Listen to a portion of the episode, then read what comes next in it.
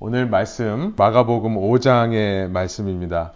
예수님의 표적 다섯 번째 시간입니다. 악한 영들이 나와서 unclean spirits came out 이라는 제목으로 말씀 나누기 원하는데요. 마가복음 5장 우리 1절부터 20절까지 긴 본문입니다. 오늘 저희가 함께 읽을 말씀은 10절까지만 함께 읽도록 하겠습니다.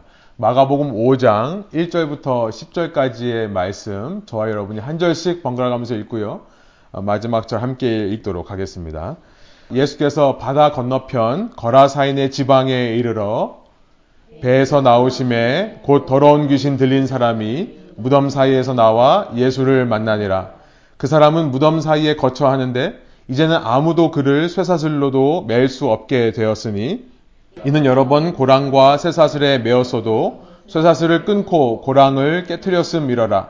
그리하여 아무도 그를 제어할 힘이 없는지라. 밤낮 무덤 사이에서나 산에서나 늘 소리 지르며 돌로 자기의 몸을 해치고 있었더라. 그가 멀리서 예수를 보고 달려와 절하며 큰 소리로 부르짖어 이르되 지극히 높으신 하나님의 아들 예수여 나와 당신이 무슨 상관이 있나이까 원하건대 하나님 앞에 맹세하고 나를 괴롭히지 마옵소서 하니 이는 예수께서 이미 그에게 이르시기를 더러운 귀신아 그 사람에게서 나오라 하셨음이라 이에 물으시되 내 이름이 무엇이냐 이르되 내 이름은 군대니 우리가 많음이니이다 하고 함께 읽습니다. 자기를 그 지방에서 내보내지 마시기를 간구하더니 아멘. 예, 오늘 말씀 악한 영에 대해 말씀을 준비하며 이렇게 나누기 원하는데요. 혹시 이 말씀을 들으면서 마음에 불편함이 있는 분이 생길지도 모르겠다는 그런 마음이 좀 들었습니다. 왜냐하면 어쩌면 우리에게 익숙하지 않은 또 요즘 설교 강단에서 많이 들어보지 못하는 그런 이야기가 될 수도 있기 때문에 그렇습니다. 여러분께서 익숙하지 않은 내용들이 나오신다면 끝까지 좀 들어주시면 끝에 가서 이것이 우리의 믿음과 무슨 상관이 있는가가 다 이해가 되실 거고요. 좀 생소한 내용이라 하더라도 사실 오늘 설교는 제가 너무나 저희 신앙에 있어서 중요하다고 생각하는 설교이고 제 신앙에 있어서 너무나 중요한 설교라 할 수 있습니다. 악한 영의 존재에 대해서 악한 영과의 싸움에 대해서 말할 수밖에 없는 것이 이 기독교의 신앙입니다. 그래서 여러분께서 한번 끝까지 들어주시고 한번 들으셔서 이해가 되지 않으시는 분들이 있다면 다시 한번 녹음된 것을 들어보시거나 아니면 개인적으로 저에게 문의해 주셔도 어, 좋겠습니다. 너무 방대한 내용을 짧은 시간에 압축해서 말하려고 하다 보니까 자세하게 설명하지 못하는 부분이 있다는 점. 그러나 저하고 1대1 제자 양육을 하신 분들은 아마 이 부분에 대해서 다시 한번 리뷰하시는 시간이 될 수도 있겠습니다. 예수의 표적을 저희가 살펴보고 있습니다. 예수님께서 보여주신 이 초자연적인 기적과 같은 일, miracle 같은 일들은 그 자체의 의미와 초점이 있는 것이 아니라 그것들은 표지판과 같다, 사인과 같다라고 말씀을 드렸죠. 이 일을 통해 결국 예수님은 어떤 분인가를 가리키고 있는 것입니다. 그리고 그 예수님께서 다스리시는 나라, 그것을 어, 천국, 하늘 왕국, 하늘의 통치라고 표현을 합니다. 그 예수님께서 다스리시는 나라가 이 신자들의 삶에 어떻게 이루어지는가를 가리키고 있는 표지판이기도 합니다.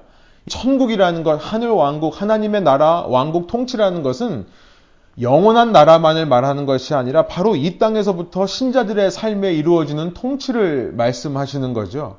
그것은 어떤 모습으로 이 땅에 펼쳐지는가를 이 표지판들이 가리키고 있습니다. 오늘 마가복음 5장에서 예수님은 너무나 독특한 사역을 하십니다. 우리가 쉽게 들어보지 못한 악한 영을 쫓아내시는 기적을 행하십니다. 오늘날 이런 기적들을 보신 일들이 있으십니까? 근데 자세히 보면 오늘날 흔히 일어나지 않는 것 같지만 특별히 이 도시의 삶 속에는 많이 없는 것 같지만요. 일어나지 않는 것은 아닙니다. 제가 지금까지 세어보니까 도시에서 이 악한 영의 사역을 마주대했던 경험이 여섯 번이 있었습니다. 그 중에 제가 세보니까 세 번은 제가 직접 관여했던 일들이었습니다. 오늘날은 악한 영에 사로잡히는 것들을 정신적인 문제로 치부해버리는 성향들이 있습니다.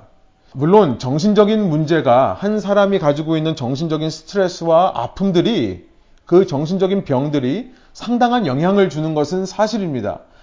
악한 영은 사탄이라고 하는 사탄이라는 뜻은 대적하는 자, the accuser라는 뜻입니다. 고소하는 자, 참소하는 자. 우리나라 말로 대적이라는 말의 뜻입니다. 이 대적하는 자는요, 사람의 약점을 가지고 항상 공격을 합니다. 우리의 신체 중에 가장 약한 부분, 특별히 우리의 정신이 온전하지 않다면 그 부분을 통해 역사하는 것이 참 많이 있습니다. 그러나 그렇다고 해서 이 모든 약한 영에 방해하고 지배하는 현상들을 모두 심리학적인 것으로만 해결할 수는 없습니다. 또 약물을 통한 정신치료의 방법들로만 이것을 다룰 수는 없는 문제임을 짚고 넘어가고 싶습니다. 오늘날에도 악한 영의 활동은 계속해서 일어나고 있고요. 이 악한 영에 지배받는 사람들이 있다는 것입니다. 다만 주후 1세기 오늘 우리가 읽은 성경 본문과는 조금은 다른 현상으로 나타나는 것이기 때문에 우리가 알아채지 못하는 부분이 있을 뿐인 거죠. 이것은 농담 반입니다만 어떤 면에서 보면 악한 영의 활동은 이 시기에 너무나 눈에 드러나게 잘 보여지는 것 같습니다. 영화의 스크린 속에서요. 여름에 한참 더울 때 뭐 더위를 이기려고 그러는 건지 모르겠지만 한참 더울 때 또 이 할로윈 시기가 되면 꼭 그 호러 무비스, 그 공포 영화들이 꼭 많이 나옵니다. 이달 말이 할로윈이죠. 여러분 공포 영화의 문제점 저는 여러 가지 문제가 있지만 그 중에 가장 목회자로서 답답하다고 생각하는 것은 뭐냐면 이런 악한 영의 활동에 대해서 시각적으로만 묘사를 한다는 것입니다. 시각적으로만 묘사한다는 것은 다른 말로 말해 저는 비현실적인 묘사라고 말하고 싶습니다. 실제로 악한 영들이 우리가 영화에서 보는 것처럼 그렇게 돌아다닙니까? 그렇게 뭐 무기를 들고 설치고 다닙니까? 전혀 그렇지 않습니다. 그런데 그것을 그냥 엔터테인먼트의 소재로 만들어서요. 상당히 비현실적으로 만들어 버립니다. 그러니까 공포 영화를 통해 악한 영이란 그저 그냥 그 소설에 등장하는 그런 영화에 등장하는 그런 말도 안 되는 환상일 뿐이라고 사람들 머릿속에 인식을 심어주는 것이 저는 공포영화의 가장 문제점이라고 생각을 하는 것입니다. 그러면서 사람들이 은근히 실제 삶에서는 존재하지 않는 것으로 생각하게 된다는 거예요. 여러분, 이 시대의 문화가 악하다고 하는 이유는 저는 단지 이 시대의 문화 속에 하나님을 부정하고 하나님을 믿는 신앙을 풍자하고 비꼬는 하나님을 믿는 것은 정말 약한 사람들이나 하는 일이고 일부 몰지각한 무슨 사상에 선동된 사람들만이 가지게 되는 현상이다라고 말해버리는 그런 이 문화의 모습들도 문제지만 동시에 악한 영에 대해서도 희화화한다는 것이 문제입니다. 캐리컬처라고 하나요? 우스꽝스럽게 표현하는 겁니다. 영화 속에 등장하는 그런 우스꽝스러운 모습으로 표현해버림을 통해 그 존재를 부정하는 문화를 보여주는 거죠. 그것은 실제 존재하지 않는다. 하나님이 존재하지 않는 것만큼 악한 영도 존재하지 않는다는 것. 이것이 지금 현대사회 문화의 위험한 점이라 저는 생각합니다. 오늘날에도 분명히 악한 영의 활동은 일어나고 있습니다. 그리고 오늘날에도 이 도시 한가운데에도 악한 영에 지배받는 사람들은 상당히 많이 있습니다. 그렇기 때문에 오늘 표적을 통해 보여주시는 예수님이 누구신가? 그리고 그 예수님이 다스리시는 하늘 통치의 삶의 현실은 어떤 것인가? 이것을 우리가 알아보고 깨닫는 것이 너무나 중요합니다. 우리 말씀으로 가보면요. 1절에 보니까 예수님께서 배를 타고 갈릴리 호수를 건너시는 장면으로 시작합니다. 갈릴리 호수의 정반대편으로 가시는데 그곳은 거라사인의 지방이다라고 기록되어 있어요. 이 거라사라는 곳, 지금 현재의 요르단의 제라시라는 곳입니다. 혹은 마태복음 8장 28절에는 가다라라는 이름으로 기록되어 있습니다. 이곳은 갈릴리의 가버나움으로부터 호수의 정반대 동쪽을 의미합니다. 갈릴리 가버나움이 갈릴리 호수의 북서쪽이라면 남동쪽으로 넘어가시는 겁니다. 중요한 것은 지금 1절에서 말씀하시는 것은 그들이 거라상이다. 무슨 말입니까? 이방인의 땅이라고 말씀을 하시는 거죠. 하나님을 섬기지 않는 자들의 땅으로 오신 겁니다.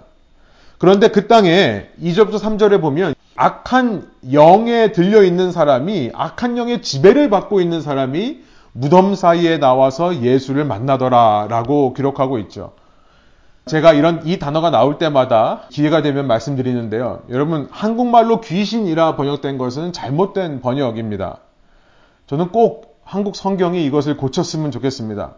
귀신이라는 단어는 우리가 지지난주에 그 물 위를 걸어오시는 예수님을 보고 제자들이 소리쳤던 유령, ghost라는 말과 같은 말입니다. 오히려 그것에 가까운 말이죠. 이 ghost라는 말, 유령이라는 말, 이것은 미신입니다. superstition이에요. 사람들이 지어낸 이야기들입니다. 한국의 무속신앙에 귀신이라고 하는 존재가 있습니다. 죽은 자의 영혼이 무슨 이유 때문에 대부분은 억울한 이유죠. 무슨 이유 때문에 저승으로 가지 못하고 이승에 갇혀서 떠돌아다니는 것을 가리켜서 귀신이라고 합니다. 똑같은 내용을 각 문화권에서도 같이 얘기를 하는데요. 온 세상 사람들은 다 똑같이 생각하는 모양입니다. 각 문화권마다 이런 존재들이 있는데 이것을 고스트라고 표현을 하는 겁니다. 그런데 성경에서 말하는 악한 영, 이것은 악한 영으로 번역을 해야 됩니다. 혹은 더러운 영, unclean spirit이라고 ESV가 번역하고 있죠. 이것은 evil spirit, 곧 아까 말씀드린 사탄이라는 존재, 대적자라는 존재, 혹은 devil, 마귀라는 존재와 같은 존재를 말하는 것이지 결코 귀신을 말하는 것이 아닙니다. 여러분, 귀신이라고 하는 것은 존재하지 않습니다. 제가 늘 말씀드리는 것 중에 하나지만 귀신은 존재하지 않습니다. 요즘 호러 영화를 보면서 거기 등장하는 악마의 모습이 실제로 존재한다라고 믿는 것처럼 이 귀신이라는 것도 옛날 공포 이야기에 등장하던 인물입니다. 예전에 공포 이야기, 뭐 귀신 이야기 이런 것이 오늘날의 호러 무비로 막 같다고 보시면 될 것 같습니다. 그러나 다만 사람들이 어떤 귀신을 체험했다라고 말할 때 그것은 귀신이 아니라 악한 영의 역사가 되는 것이죠. 악한 영이 사람들로 하여금 그렇게 느끼도록 하는 것이고요. 그렇게 보이도록 착시를 일으키거나 혹은 그런 소리를 통해 사람들 마음속에 공포감을 심어주는 겁니다. 아, 목사님 귀신이나 뭐 악한 영이나 그게 그거 아닙니까? 라고 말씀하실 분이 있을지 모르겠습니다. 전혀 그렇지 않습니다. 여러분 귀신이라고 하면 우리는 그 정체를 알 수 없는 존재에 대한 막연한 두려움이 생깁니다. 그러나 여러분 악한 영이라고 규정하고 나면 어떻습니까? 우리는 그 정체를 바로 알게 되는 것이고요. 그리고 그 정체를 알게 되니까 그 악한 영이 어떤 목적으로 사역하는 존재인지, 어떤 목적으로 활동하는 존재인지도 우리는 알게 되는 것입니다. 3절과 4절에 보면요. 이 사람은 무덤 사이에 살고 있는데 쇠사슬로 매어 있었다라고 되어 있습니다. 4절에 보니까 왜 쇠사슬이 등장하는가? 여러 번 고랑과 쇠사슬, shackles and chains. 이 고랑과 쇠사슬로 그를 묶으려고 했던 사람들이 있다는 것을 4절이 말씀하고 있죠. 여러분, 이 마을 사람들이 이 사람을 왜 고랑과 쇠사슬로 묶어 놓으려고 했을까요? 그것은 정체를 모르기 때문에 그런 겁니다. 그러니까 이것을 미신적으로 반응하는 거죠. 지금 이 사람이 악한 영에 사로잡혀 있는데 그냥 정신병자인 줄 아는 것 혹은 이것을 어떤 귀신의 영향력 안에 있는 것으로 보기 때문에 고랑과 쇠사슬로 묶는 겁니다. 여러분, 정체를 알면 트리트먼트, 그것을 어떻게 대해야 되는지가 달라집니다. 우리가 미신적인 존재, 우리 아무 힘을 쓸 수 없는 존재라고 생각하면 막연한 두려움으로 반응할 수밖에 없습니다. 여러분, 이 고랑과 쇠사슬이라는 것은 바로 미신적 두려움의 표현인 것입니다.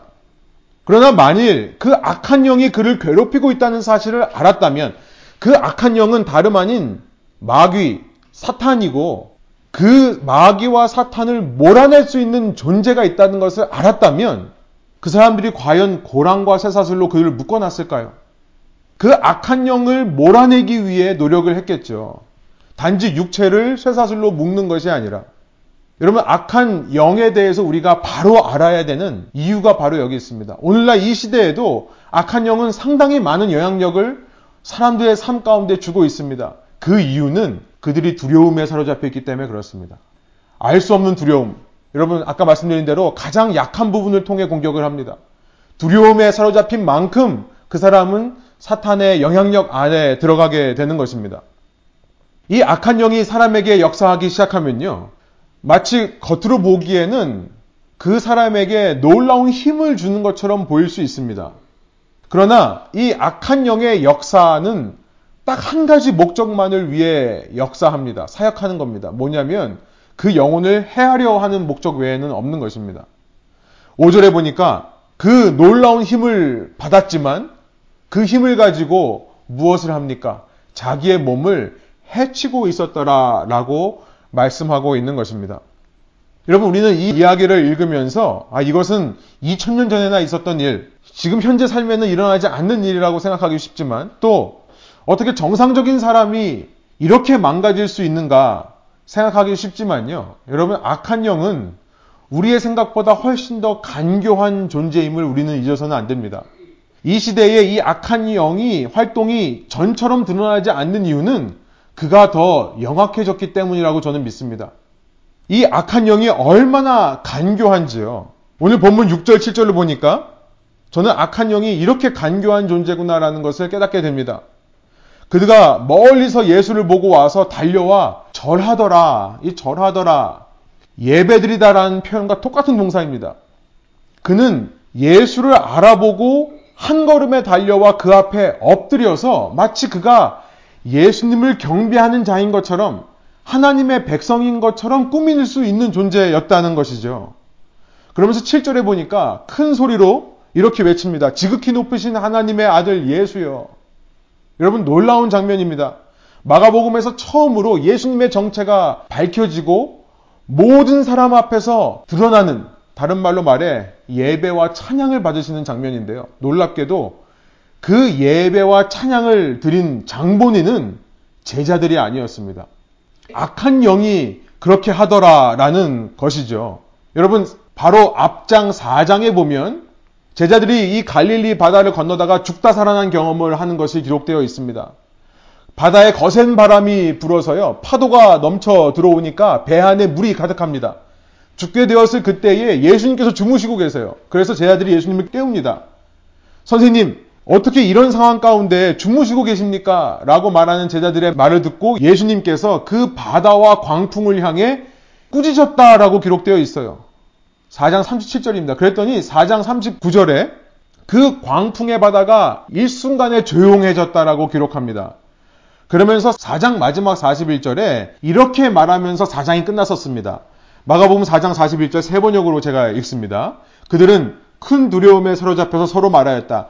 이분이 누구시기에 바람과 바다까지도 그에게 복종하는가? Who then is this? 이 사람이 누구냐? 여러분 제자들도 지금 예수님이 누군지를 알지를 못합니다.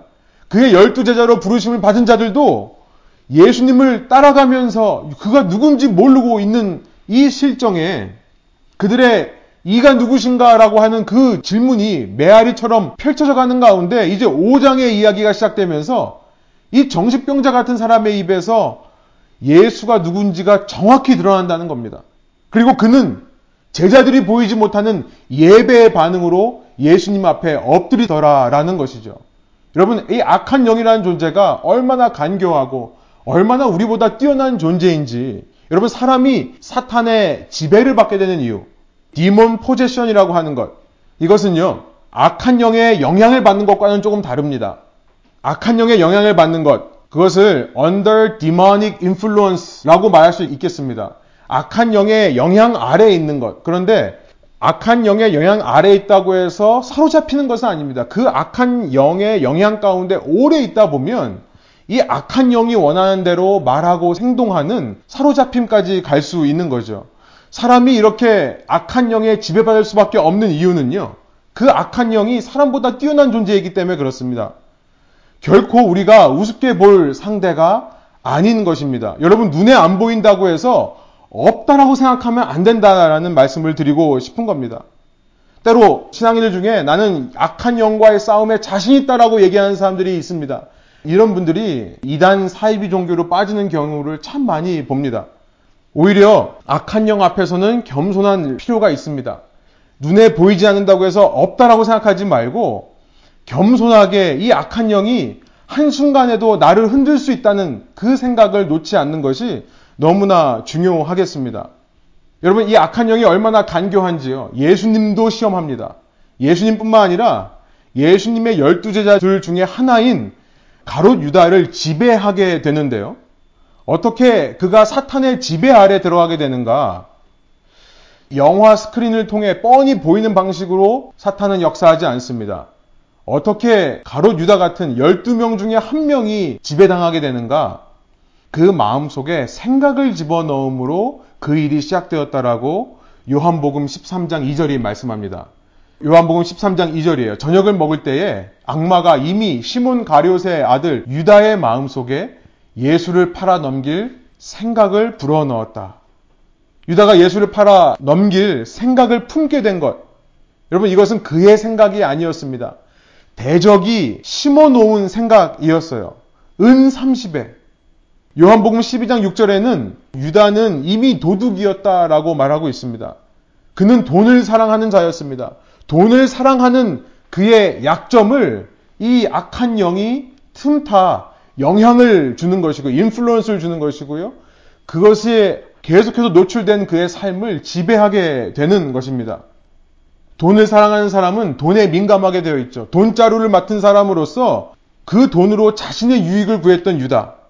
거기에 온통 관심이 있던 그에게 아마 사탄이 이런 생각을 찔러 넣었을 것입니다. 너 예수님 따르면서 그렇게 수고하고 고생했는데 이제 가만 보니 예수는 죽게 생겼다. 본인 스스로 3일 만에 죽고 3일 만에 살아날 거다 얘기하지 않느냐. 너 지금까지 고생한 대가를 당당하게 받는 거다. 아마 이런 식으로 그의 마음을 정당화 시켰을 것입니다.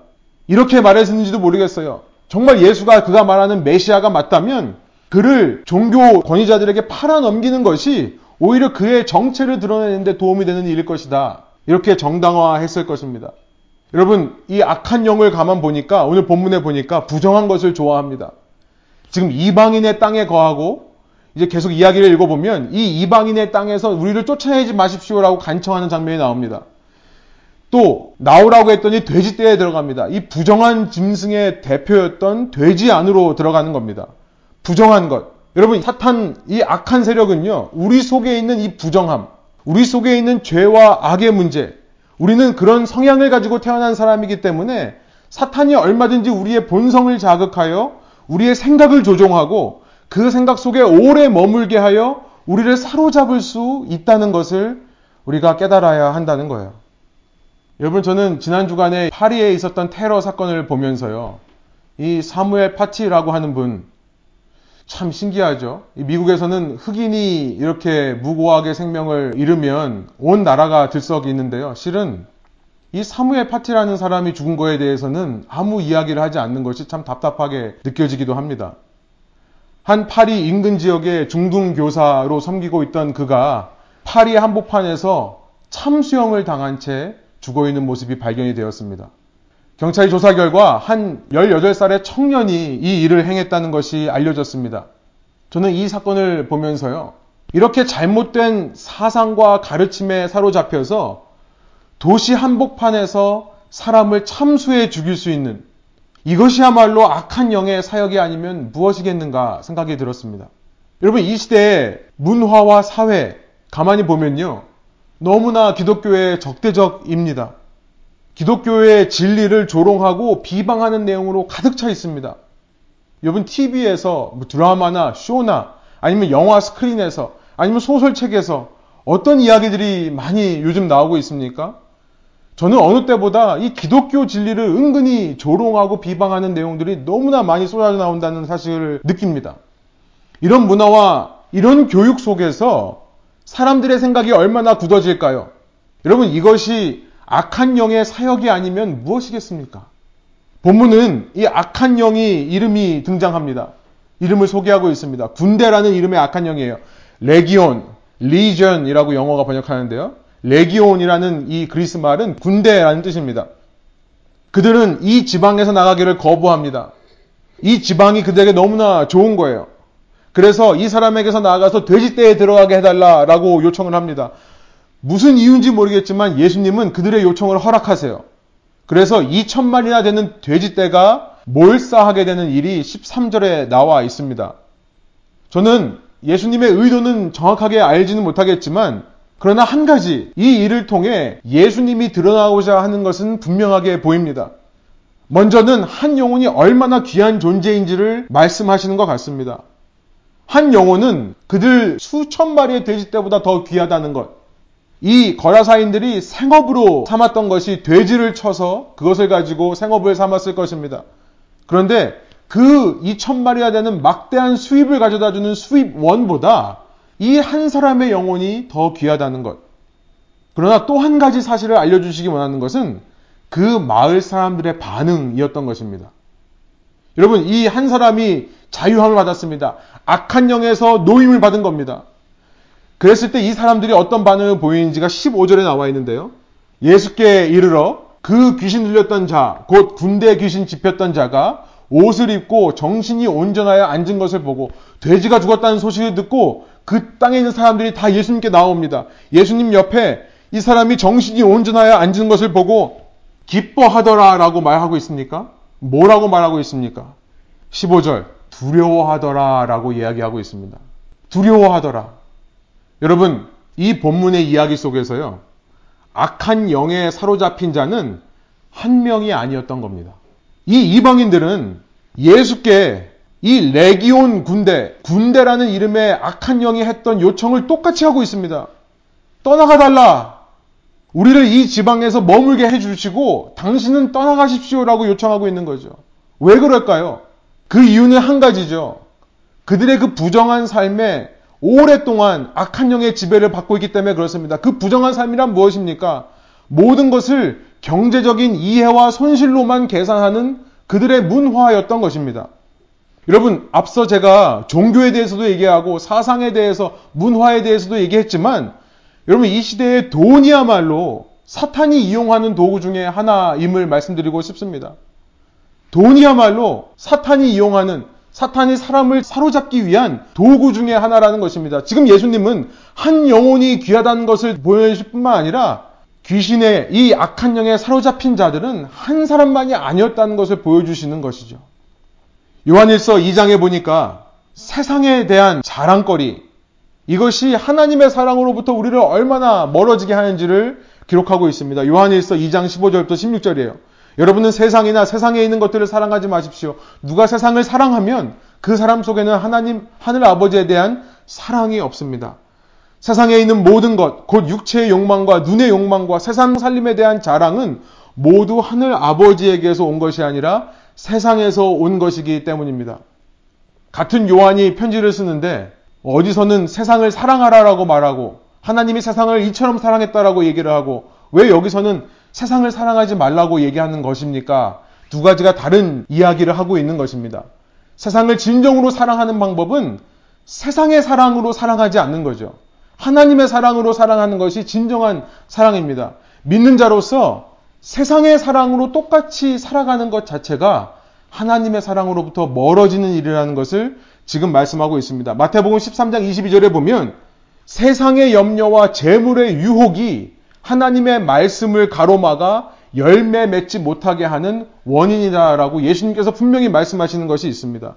우리는 이 미친 사람, 광인을 보면서 이런 사람들이야말로 악한 영에 사로잡힌 사람이라 생각하지만 여러분 오늘 우리 사회에도 악한 영의 활동은 분명하다는 것입니다. 사람들 속에 자꾸만 생각을 심어 놓는 이 악한 영의 활동.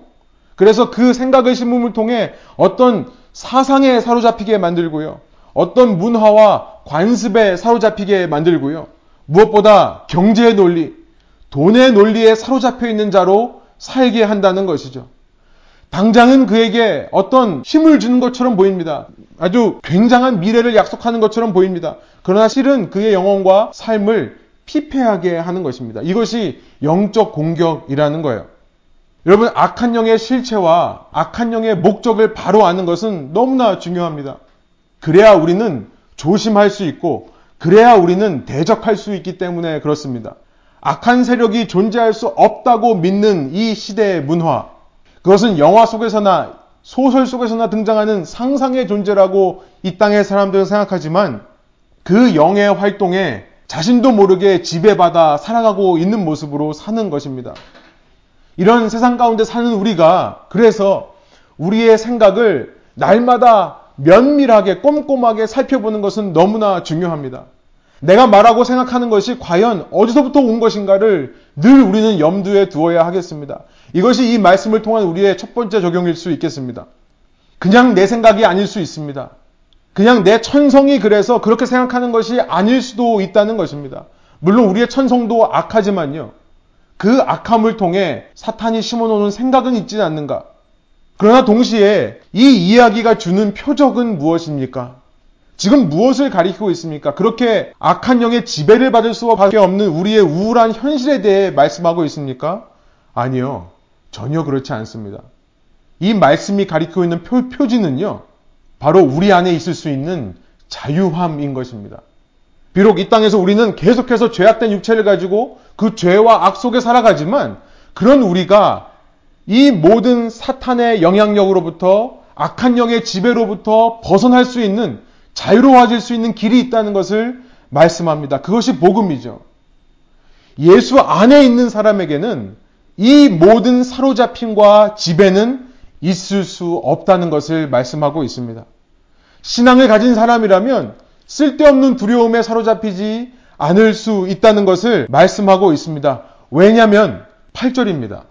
예수님은 그 악한 영이 소리 지르며 외친 대로 하나님의 아들이시기 때문에 그런 거죠. 그 하나님의 아들이신 예수님께서 한마디만 하면 이 영은 물러갈 수밖에 없는 존재이기 때문입니다. 우리 8절 한번 한 목소리로 읽어보겠습니다. 이는 예수께서 이미 그에게 이르시기를 더러운 귀신아 그 사람에게서 나오라 하셨습니다. 여러분 성경에는요. 예수님의 절대 주권에 대해서만 기록되어 있습니다. 하나님의 절대 주권입니다. 성경 어디를 봐도 하나님의 세력과 영의 세력이 팽팽한 긴장감 속에 서로 싸우는 영적 전쟁의 모습은 없습니다. 성경 어디를 봐도 사탄이라는 단어가 처음 등장하는 욥기서부터 마지막 계시록 이르기까지 가만 살펴보면요. 사탄이라는 존재는 오직 하나님 앞에 굴복할 수밖에 없는 복종할 수밖에 없는 그의 허락 없이는 움직이지 못하고 그의 말씀 앞에서는 물러갈 수밖에 없는 존재인 것을 성경이 말씀한다는 것입니다. 귀신으로 이해할 때 우리는 우리가 그 귀신을 제어할 수 있는 힘이 없기 때문에 아무런 힘을 발휘할 수 없습니다. 결국 두려움에 사로잡힐 수밖에 없는 겁니다. 그러나 귀신이 아닌 악한 영의 활동이라는 것을 알 때 예수님을 믿는 우리는요, 그 악한 영에게 담대하게 외칠 수 있는 것입니다. 내 능력으로가 아니라 내가 가지고 있는 힘으로가 아니라 예수 그리스도의 능력으로 가능하다는 것입니다. 우리가 이것을 믿어야 돼요. 이것을 믿지 못하고 조금이라도 사탄에게 더 많은 권세를 허락하기 때문에 그만큼 사탄이 우리의 삶을 더 영향을 주고 지배하게 되는 것입니다. 예수님은 성경에서 악한 영에게 부탁하신 적도 없습니다. 나와 달라. 한동안은 같이 있다가 이제 때가 되면 네가 알아서 좀 나와라. 이렇게 말하신 적도 없죠. 한마디 명령이면 굴복할 수밖에 없는 존재. 여러분 그래서 우리의 노력은 무엇이 되어야겠습니까? 우리의 생각을 면밀하게 다 검토해 보는 것도 중요하지만 실은 우리의 노력은 한 가지면 되는 것입니다. 내 안에 주님이 살아 역사하시도록 내 삶을 주님께 더 오픈하고 열고 내어 맡겨 드리면 되는 것입니다. 악과 맞서 싸우는 것이 우리의 목적이 아닙니다. 여러분 요즘 종교에서 혹은 요즘 인기 있는 사상가들이 공통적으로 말하는 것은 다 무엇입니까? 너 안에 있는 그 고집과 너 안에 있는 그 욕심과 싸우라라는 메시지를 주문합니다. 마음을 비우라는 겁니다. 여러분, 기독교는 마음을 비우는 종교가 아닙니다. 마태복음 11장에 보면 그렇게 마음을 비워서 잠깐 악한 영이 떠날 수 있지만 결국은 집이 청소되고 수리된 것을 보면서 더 악한 일곱을 데리고 들어와 산다라는 말씀이 있습니다. 우리는 비워내는 종교가 아니고요. 선으로 채우는 것을 말하는 신앙을 가르치는 것입니다. 예수님으로 채우는 겁니다. 매일매일의 삶과 매일매일의 생각과 말과 행동 가운데 예수님으로 채우려 노력하면 여러분 그러면 주님께서 계시는 곳에 주님보다 더 강한 자가 있을 수 없습니다. 주님보다 더 약한 자가 그 집을 침략해 들어올 수 없습니다. 경건의 훈련인 것이죠. 말씀과 기도가 중요한 이유가 바로 여기 있습니다. 여러분, 이 말씀을 통해 우리 삶 가운데 우리의 생각 하나하나를 점검하고 분별하기를 소원합니다. 성령께서 우리 마음과 생각에 지혜를 주셔서 어떤 것이 악한 영의 생각인가, 우리 속에 영향을 주는 생각을 심으려 하는 것들인가를 분별해내는 저와 여러분 되기를 원합니다. 여러분, 그러나 두려움에 사로잡힐 필요는 없습니다. 결코 두려움에 사로잡히지는 않으시기를 소원합니다. 조금이라도 두려움과 조금이라도 눌림이 있다면 그것은 분명한 악한 영의 활동입니다. 그 두려움을 주는 부분에 예수님을 더 초청하는 저와 여러분 되기를 소원합니다.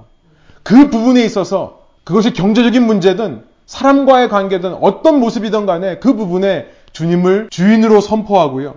그 부분에 주님을 더 신뢰하는 것입니다. 저는 이런 생각이 듭니다. 악한 영의 존재라고 하는 것은 하나님의 존재의 가장 강력한 증거 중의 하나다라고 저는 생각합니다. 악한 영이 존재한다는 사실만큼 하나님이 존재한다는 사실을 강력하게 뒷받침하는 증거는 없습니다. 그것이 저의 신앙의 중심이었고요. 그것이 제가 지금까지 악한 영의 공격을 받으면서 쓰러질 때마다 붙들어 왔던 저의 믿음의 모습이었던 것 같습니다. 그런 악한 영은요, 자신이 드러나면 드러날수록 더 하나님의 존재가 나타난다는 것을 알기 때문에 이 시대에 자신의 활동을 숨기고 있습니다. 그러나 우리 모두의 생각 속에 조금 조금씩 이 가랑비에 몸이 젖듯이요. 조금 조금씩 생각을 집어넣어 자꾸만 우리를 사로잡으려고 하고 피폐한 삶을 살도록 하려 합니다. 허망한 삶을 살게 하려는 것입니다. 여러분 비우는 것으로 되지 않고 채워 넣어야 된다는 사실을 기억하시기 원합니다. 예수님으로 채워 넣는 저와 여러분 되기를 원하고요. 이런 어려운 상황일수록 더 주님께 가까이 나아가는 저와 여러분 되기를 원합니다. 실체를 바로 아시기 원합니다. 막연히 두려워할 필요 없고 주님의 임재로 말미암아 내쫓아야 되는 아니 내쫓을 수 있는 대상인 것을 믿고 하늘이 주시는 담대함과 평안함으로 우리의 삶을 살아가는 저 여러분 되시길 소원합니다. 함께 기도하겠습니다. 하나님 이 시간 말씀을 통해 우리의 삶에 일어나고 있는 영적인 현실에 대해 다시 한번 깨우쳐 주시니 감사합니다. 눈에 보이는 것이 전부인 것처럼 살아가는 이 도시일수록 영적인 문제에 너무나 둔감한 것을 봅니다. 영적으로 어느 곳으로 가고 있는가? 지금 나를 조종하는 것은 어떤 영인가를 분별하는 능력이 너무나 저희들에게 없습니다. 하나님, 이 말씀을 통해 다시 한번 나의 생각과 나의 말과 나의 행동은 과연 성령으로 충만한 것인지를 돌아보게 하여 주시고 성령께서 우리 마음 가운데 지혜를 주셔서 분별하게 하여 주시며 합당하지 않은 것들은 우리가 예수님의 능력으로 예수님의 힘과 이름의 권세로 쫓아낼 수 있는 저희의 삶 되게 하여 주옵소서. 모든 집착과 중독들 가운데 하나님 이것이 우리를 살리는 것이 아니라 당장은 우리에게 필요한 것처럼 우리를 유혹하지만 그러나 결국 우리를 피폐하게 하고 우리를 해하는 것이라는 것을 성령 안에서 깨닫고 담대히 선포할 수 있는 저희의 삶 되게 하여 주옵소서. 그러나 무엇보다 주님께서 제 속에 충만하게 역사하시면 모든 문제에 대한 해답이 거기 있다는 것을 믿습니다. 이 시간 다시 한번 예배를 통해 주님과 함께하는 기쁨을 회복하게 되는 저희들 되게 하여 주시고 이 시간 다시 한번 예배를 통해 주님께서 저희 마음에 찾아오실 때 느껴지는 하늘 평안과 위로가 체험되게 하여 주셔서 우리의 남은 평생 주님을 예배하며 주님과 함께 동행하며 이 모든 영적 싸움에서 끝까지 승리하는 주님의 참된 백성 되게 하여 주옵소서 감사드리며 예수 그리스도의 이름의 영광을 위하여 기도합니다. 아멘.